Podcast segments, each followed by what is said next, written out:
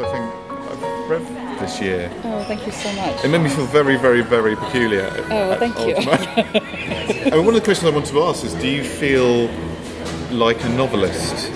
No, and I really don't.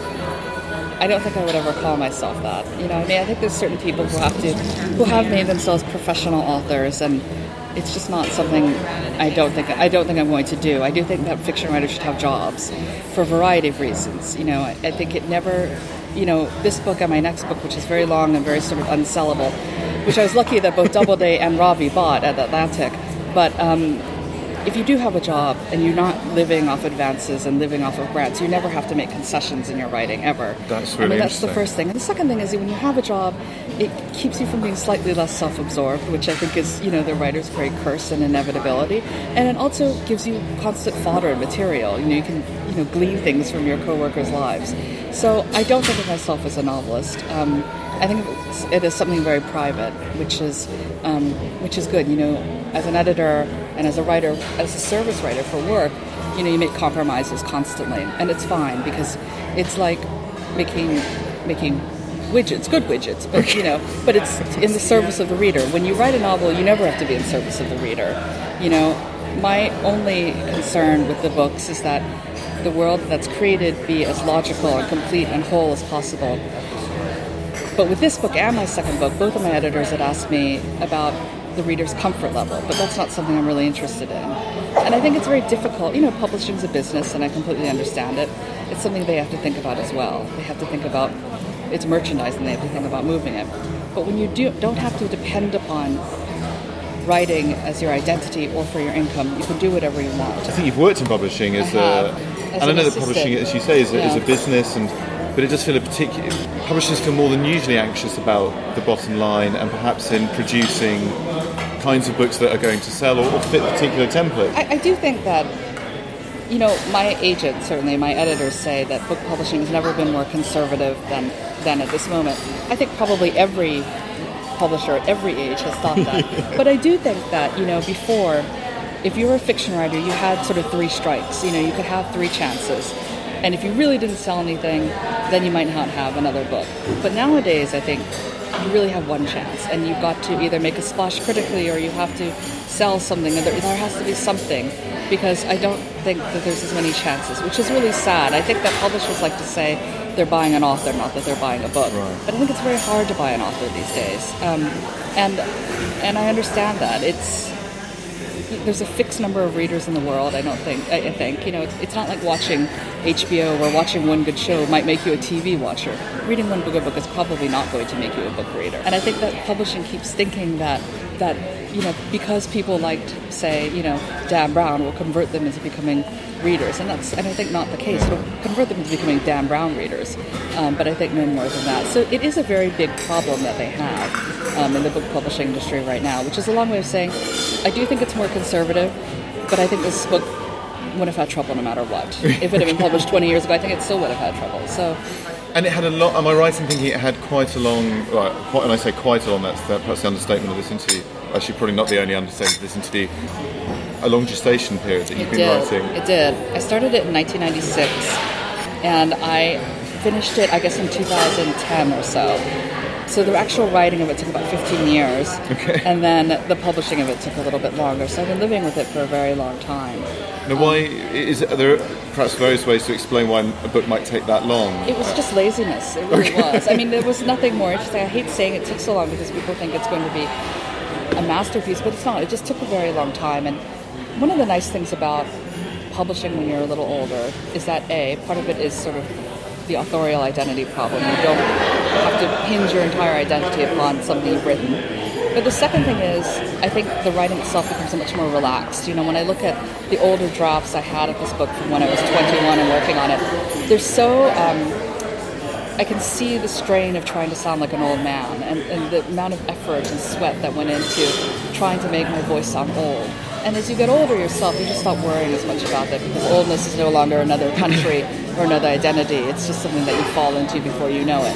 And so I do, I do think that the voice became more relaxed and less sort of baroque as I as it went through various iterations as I got And there's oh. a moment in the novel where Norton very self-consciously says, "Actually, when I look back at, at, at the beginning of my career, and it's a novel very much about time, but he, he, he has that moment where he sees a younger version of himself. Is, Right. there, is there a little bit? Was there a bit of that with you now, thinking back to when, when you started? That to some extent, but not that much. Okay. Because I wrote in such scattered bits and pieces, it, it's it wasn't like I could easily look back and say that I can read a chapter and think I remember what I was thinking Right. or doing or being and who I was becoming when I wrote this or this or this. So it's, it's nice in that way because I think if it was that, it would be oppressive in a lot of ways.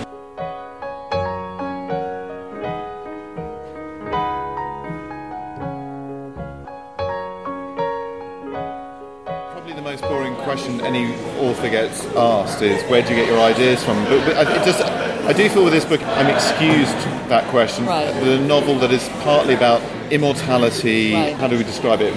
I mean, rape as as a form of uh, social ritual. Turtles as, the, as perhaps the, the means of that immortality. One of the most sort of elliptical relationships between a, a, a, an author and a reader. And Yeah, well, the, the you know the character of Perina is based on a real life man um, named I don't know if you know that much about Carlton little bit. Dodges, a little bit. So he was. Um, you know, I mean, his, his story is more extraordinary than Perina's in a lot of ways. So he was a young doctor in the 1950s who went to Papua New Guinea. Um, and what was his name? It was- Gajdusek. Oh, Gajdusek. And it's, uh, it's J, uh, G-A-J-D-U-S-E-K. so he went to Papua New Guinea to um, live and work with a tribe called the South Fore.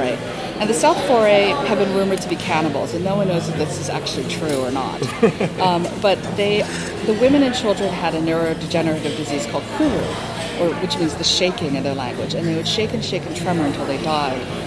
And it was discovered that they got this disease by passing around, they had a ritual in which they passed around their deceased elder's brains. And it was from bits of the tissue getting caught underneath their fingernails that they infected themselves and then they died. But what Gajdusek did was he realized that the virus itself was something called a slow acting prion. And a prion is a kind of virus that can live in the body for decades before it triggers, no one knows how, and it kills the, the host. So it's like scrapie mad cow disease. Right. They're all in the same family. So he won the Nobel in 76 for this. But what he really became known for um, was adopting these children from the island. And they were, you know, the children of his guides and his, um, the trekkers and so on and so forth. And he lived in Bethesda near the National Institutes of Health, brought all these kids back with him. And over the years, some of them, I keep hoping, wonder, wondering if one of them will contact me, but none of them have, have had extraordinary lives. I mean, some of them have stayed in the States. Some of them have gone back to Micronesia and have become, you know, chiefs and chieftains and so on. And some of them just got lost to time Right. and so on. So in 1999, I guess, it was announced that the FBI had been conducting a sting of him for maybe a year um, because several of his sons had stepped forward and said that he had molested them. So he was sentenced and he was served 18 months in a federal correctional facility. When he got out, every university in Europe offered him a job. He picked one in Norway and he died there, I think, in maybe 2006 or so. So the other problem was when I was writing this book, he was still alive and I couldn't have published it until he died. So that was the first part. You know, my uncle, my father worked at NIH for years, and um, in my household, he was a hero. I mean, he, if you worked in virology or immunology or medical anthropology or um, was pediatrics, he was a pediatrician by training. He really was a hero. I mean, he was sort of one of these great, colorful men of science that science doesn't really produce anymore. But you know, he was a contemporary of Richard Feynman, of James Watson. They were all sort of in the same era. Gajdusek himself was much more of a bon vivant than, than Perina is. You know, he loved socializing. He spoke a ton of languages. He traveled widely. You know, he was known to be very charming. He loved to hold cold court and big um, social gatherings. People, he was really, people really sort of adored him. And he has sort of a large generation of acolytes and former students who are at universities all over the world now. So I always knew I would write about him. He was such a good character. And when I first started writing this book in about 97 or so, I went onto the NAMBLA website. Do you know what NAMBLA is? No, no. So NAMBLA is the North American Manboy Love Association. Okay. And back then, in the early days of the internet, you could just go onto the site and look it up. And they had some of his writings there from when he was in um, Papua New Guinea about just these very lovely, sort of, you know, little uh, filigreed portraits of children at play. They weren't sexualized at all. They were just very clinical almost about, you know, watching a boy playing in the mud and things like that, or watching girls sort of um, you know, in their games that they played. But he was a very good observer himself and a very good writer. And my uh, father once showed me that he had he has a complete set of journals, Gajdusek did, very very detailed, about 20 volumes that he, that are stored at NIH. But I never read anything about in them, and I never read any of the books about him because I didn't want it to color my perception of him. I just knew I would write it, and I knew I would have to make it my own. So there are two pretty good books about him. The first is Richard Rhodes's Deadly Feast, which is about prions, and the second is Dan Max's The Peop- The Family That Couldn't Sleep, which is also about prions. And both of them discuss Gajdusek's legacy in it, but I didn't read. I read Dan's, but I didn't read Richard Rhodes. Okay. So that was the first part. The second part is that, you know, I'm from Hawaii, and I'd always wanted to write a story about colonization, and specifically the colonization of Hawaii. But it was very difficult to do without making it seem heavy handed. And so I wanted, so it was an easier and less sort of pedantic and shrill way to do through the story, through fiction and the story of this island. But in many ways, the story of what happens to U'ivu is the story of what happened to Hawaii. And I, I don't fetishize native cultures or peoples. I don't think that they're fundamentally better, but there is a sense of loss one has the spoilage of anything. And um, although it's not meant to be an environmental or ecological parable, it is, I guess, in the nature of the world to keep having virgin land be destroyed again and again. And I did want to write about that as well, um, and how we consider moral relativism in a native culture or a Stone Age culture versus in our own. So those are the two big things that I wanted to do. And this book, and I guess the third thing is I wanted to sort of do a riff on the Tempest, you know, with, with you know, with Perina in the in the Prospero role, and then the Ron character in Ariel's role, and then um, Victor in the Caliban role. Just because it's sort of a great triangon one in literature that always has always been one of my favorite relationships. And of course, if you were taught to read The Tempest as a colonial parable, as I was, and I think most most Americans are, I don't know if you are, um, then it's sort of an irresistible marriage between the story of and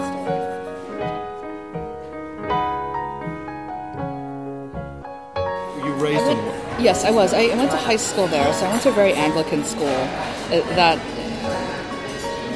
was actually fairly um, forward thinking in the way they taught English and so on and so forth. And it was a very charged play for all of us to read Yeah. because because the parallels are unignorable. You know, and, and the school was made up of Asians who were descendants of um, plantation workers like my family, and Native Hawaiian kids, and white kids who were the descendants of missionaries. It's a school. This is the school Obama went to as well. So it was a very sort of um, you know interesting mix of people that I think is, you know, Hawaii is very much like a lot of post-colonial islands. It, every all of them feel the same. You always have that same sort of mix um, between the workers, former missionaries, and, and landowners, and then the natives. And so it was really difficult not to read the Tempest and think about Hawaii that way. And are those sorts of divides and hierarchies, are they being in any way challenged over time? I mean, now is, is Hawaii a very different place than... You know, it's different. It's interesting. My I was the first generation in my family. I'm a fourth generation American, but I'm the first generation not to work the fields in some way. My parents both did, and so Wow. you know, my it was my father's generation, the people born in you know the 40s and so the 50s, who were the first to finish high school and to not have to work either picking pine or picking pineapple or picking sugarcane or working in the factories as, as both of my parents did when they were young. So it made a huge leap forward after the war.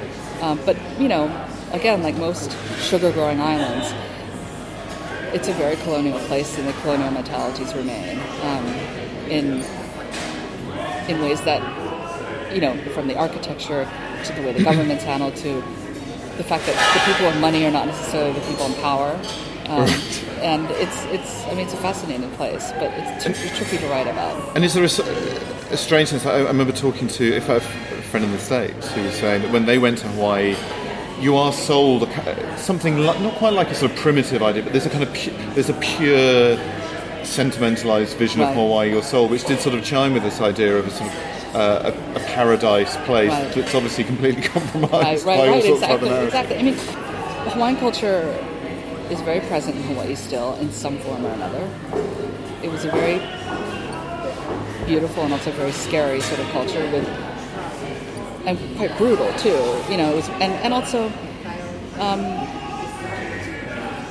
it's hard obviously to rank cultures by their social and ethical sophistication, but you know, theirs was very. I mean, it was one of the very few cultures where incest was not taboo, where you, you know, and it was incredibly punitive. Um, so it was, you know, I certainly don't look at these cultures and think that um,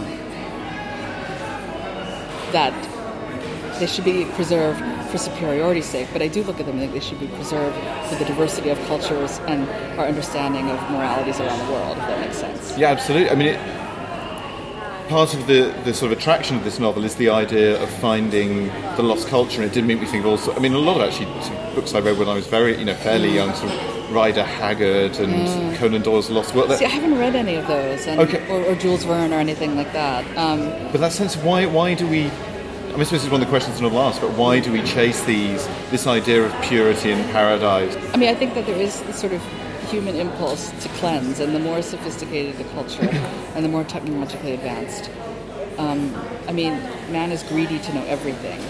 And when I think part of the way that we do that as humans, short of finding immortality, which we'll never find, is finding places that I think we feel can regenerate us and that I think is sort of the, the lust of, of exploration.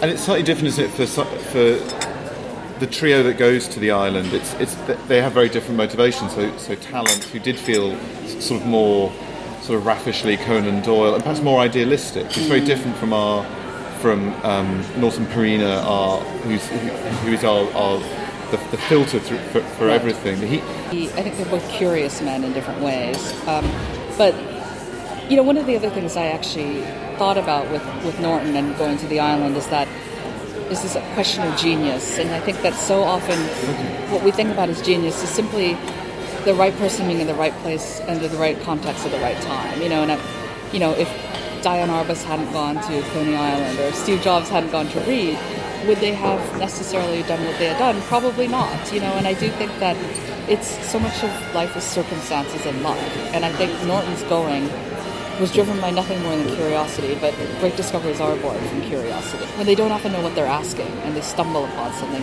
that happens to be the answer, and then you work backwards to find the question. Can we, can we talk about Norton for a bit? Uh, uh, in some ways, he is the novel, and his character and how we judge his character defines perhaps particularly how we feel about that extraordinary oh. final chapter, which I don't want to give away in, in, in any way. But he, he has a very particular way of writing and has particular strengths and limitations as a as a prose stylist. Right. um, I mean, he's almost an anti-writer. He I wanted him to be ultimately guileless. You know, I think that he doesn't. I don't think that he thinks that he's done anything wrong. Really, there's a couple of times when he slips, and he sort of pauses to think. Did I do something wrong? It, whether in the destruction of the island or the scene with the boy in the in the forest, but in general, he really doesn't think that he has. I mean, it's. I don't want to pathologize him and say he's a narcissist because I specifically didn't want to make him sort of diagnosable.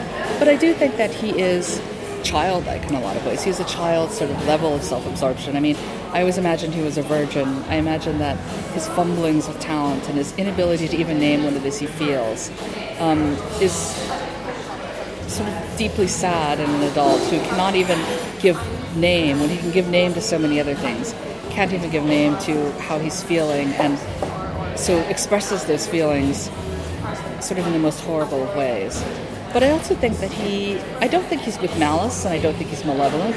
Okay. I think that he simply wants certain things and so he does them. And it wouldn't even occur to him to question otherwise. And in that way, he is very childlike. That's how a toddler behaves. A toddler has a need, whether it's hunger or loneliness or whatever, and in his case it's loneliness, and tries to get whatever he wants in order to fill that need. And they can't, they don't have language for it. You know, you don't have language for these things until you're older and more sophisticated, or you hope you acquire it. And he somehow along the way never acquired that language. And he acquired a different set of language. He acquired the language of science, which is a great bomb to him, I think, in many ways, but ultimately not enough. You know, when you look at scientists in this day and age, and I don't think this was true 100 years ago, but people of science speak two languages. You know, they speak their everyday vernacular, whether it's English or French or German or whatever, and then they speak the language of science, which none of us speak. And it was interesting writing this book because, as a writer, because there's a whole other world of vocabulary and terminology and ways of writing and ways of talking and thinking that none of us have access to, and is sort of there with us, walking among us every day.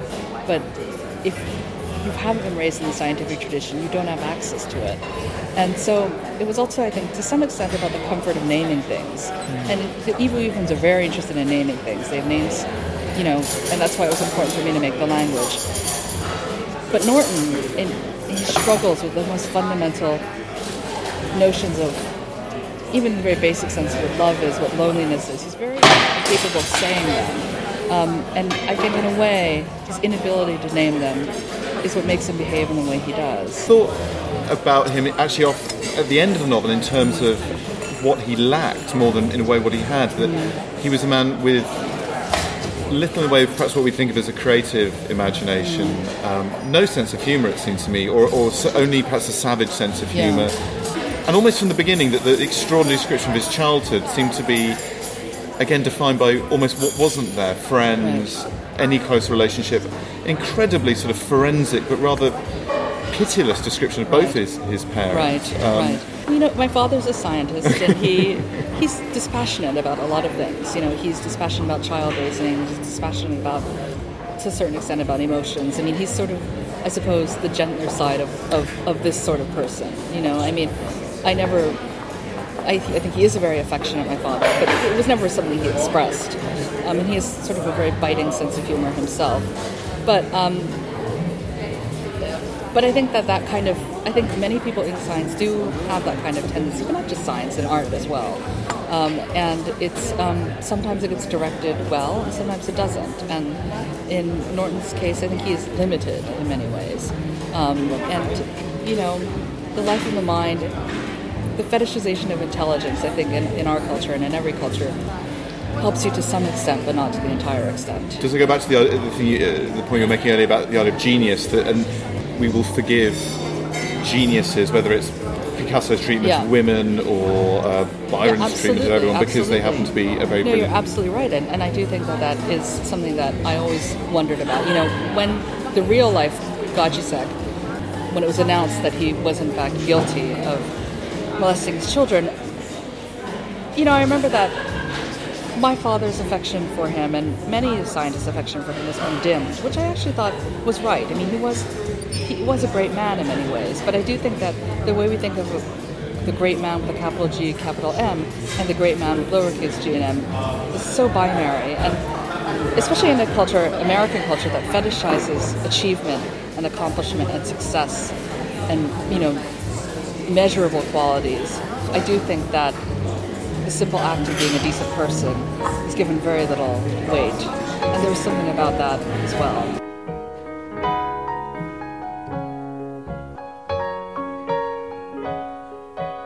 A different note, I, there's been a rash of these parenting books that have come out in the States, everything from Battle Hymn of the Tiger Mother, you know, to Bringing Up Bébé. And you're about to have, is this your first child that you're having? yes Oh God! So, you know, I do think you know American culture in particular is obsessed with achievement, whether it's raising your kid to be rich, or smart, or powerful, or athletic, or so on and so forth. But there's very little um, emphasis ever on raising a good person, and and I do think obviously that's something that you know good people are not interesting to write about generally, but but Norton's dismissal, I think, of decency as sort of a vital human virtue is I is I hope sad, considering that it's decency that he seeks, you know, and talent, and that it's it's kindness that I think he is trying to find, even if he's not able to name it. This void that he wants the child to fill is, I think, loneliness in a lot of ways, and he's not ever able to identify that for himself, and so he mistakes it for something else. I think. And, and with him, it's a it, that ties into his idea of science and scientific research that he almost seems indifferent to any benefits of, of, the research. He says, "I'm actually in it for the adventure." I think is Right. the word the word he uses. There are lots and lots of uh, the Promethean Right. scientific overtones in the novel. Uh, it's, it's a time period of, of a scientist like Oppenheimer who spent, I suppose, the end of his life wondering what he What he'd done. He had done. I mean, I, I think that's. I mean, it's a great question, and you know, there's a big difference between doctors who are clinicians and doctors who are researchers. You know, my father began his life as a researcher and is now a clinician, and researchers are. I mean, I guess the way to put it is researchers are philosophers. You know, they ask questions. The human really doesn't come into it at all. You know, you can go your entire life without ever seeing a patient, and that's not your responsibility. Your responsibility is to think sort of largely and adventurously, and to try to answer questions or to find, or to try to find the question to which you found the answer. Right. You know, whereas when you're a clinician, you're more of a priest. Your job is to make the patient comfortable. Your job is not to be um, it's to be a handholder in a way. It's to be a shepherd into death, perhaps, or it's it's to it's to only address the problems in front of you. And you know, one of and there's they're very they think very very differently. These two groups of people. You know, when when you have a person who's a researcher, a professional researcher, the way they see they get excited by a virus, and they should be because it is something that the, there's a beauty and a complexity and a mystery in, just in, in the virus in the way there's not in a person. A person is not mysterious and thrilling in the same way. And you know, I don't know when this started to change, but I have this theory that in the 1950s or so, there was a brief period in which everything became modern. You know, science became modern, art became modern, writing became modern, all sort of in a very small radius in New York, you know, from sort of Manhattan up to Cold Springs. You know, you had, you know, Feynman and you had, you know, uh, Watson and Crick up in Cold Springs, you had the Beats, and, you know, in, you know, in, in Upper Manhattan, and then you had Pollock and his whole crew in Lower Manhattan, all at the same time, you know, all of these sort of great bonds of what, of what these disciplines should be were being broken. And I think after that schism, really, and it was, I mean, I think that the religious terminology is perhaps correct, you did have people within each of those fields thinking very, very differently about those fields. And certainly for my father, um, when, I, when I was younger, I remember asking him, and he did a lot of human experimentation, if the end always justified the means. And we have been talking about um, about Thornbrook, you know, which is one of the, the you know communities mentioned in, in, in, the book. And he said yes, the means always justify the end. The end always justify the means. Right. And now, when I asked him most recently, he said no. And you know, there's it's. I was right finishing this book at really kind of a fascinating period in science when we really are able to do almost anything now. You know, pluripotency, we are able to recreate an entire life now.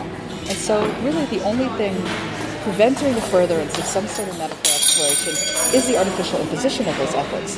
In the States, unfortunately, we're unable to talk about that without bringing religion into the mix. Right. But I do think it's it's a worthy conversation.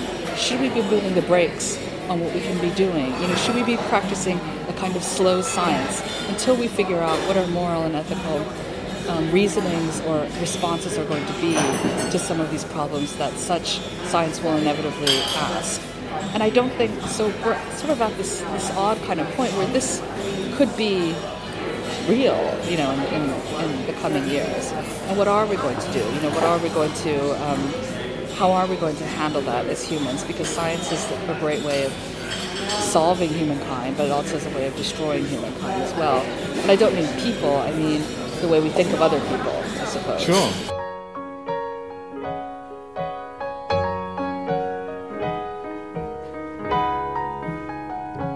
Science has enabled us to live longer, to, to be healthier longer, and yet at the same time, one of the consequences of that is that we're dealing with a, a generation who are dealing with Alzheimer's disease right. and dementia. It's an economic problem. It's, uh, it's, it's a challenge for over here for the, the national health right. system. It seemed almost a sort of earth science sort of yeah, dilemma. Completely, completely, and a philosophical one. And the problem is, you know, we're living at a time when you said we could live longer, and at the same time, I've never fetishized youth more. So in a way, you know, the grand achievement of living long is offset by the fact that nobody wants you to be old anymore. No one wants an old person around. That age in itself is an enemy, even though immortality itself is the goal. And, you know, I think that immortality itself has been something that every single culture in the entire world since the beginning of time has wanted. I don't know why, but it, it but every single culture has. I think it's pretty universal. There's not a single culture that ever thinks God, I'd really like to die young. But but it is fascinating that the questions about beyond the obvious religious ones about why and what happens when we live long haven't really been asked by anyone except the Greeks, you know, who really did ask, who asked, you know, what would happen if you if you live long, and how age intersects with beauty, and how age intersects with our sense of helplessness. But it's something that we haven't really explored, I think, in great depth and detail. What, what attracted you personally to it? Was it was it was it a sense of what's going on now? Was it is that were you interested in, in, in that sort of tradition of uh, uh, of immortality or, or, certainly physical beauty as, as, as, not much you know i mean norton's an unattractive character. He sort of delights in it but also bemoans it. Um, i mean i'm not particularly interested in old age myself. It's not something i really want to achieve. It's not something that I, I don't really fear death but um, and i attribute that to my parents who really are very sort of sanguine about death. I, I, I even it's not something they worry about. But um, but I do think that, you know, and it's not something I worry about in terms of my writing either. I don't think about my legacy. I don't. I don't yeah, literary immortality. No, okay. so I don't. I don't really care. But but I, I do think that in terms of the obsession with age and youth, just happened to dovetail with the book as I was writing it. But it wasn't something that was of great interest to me personally.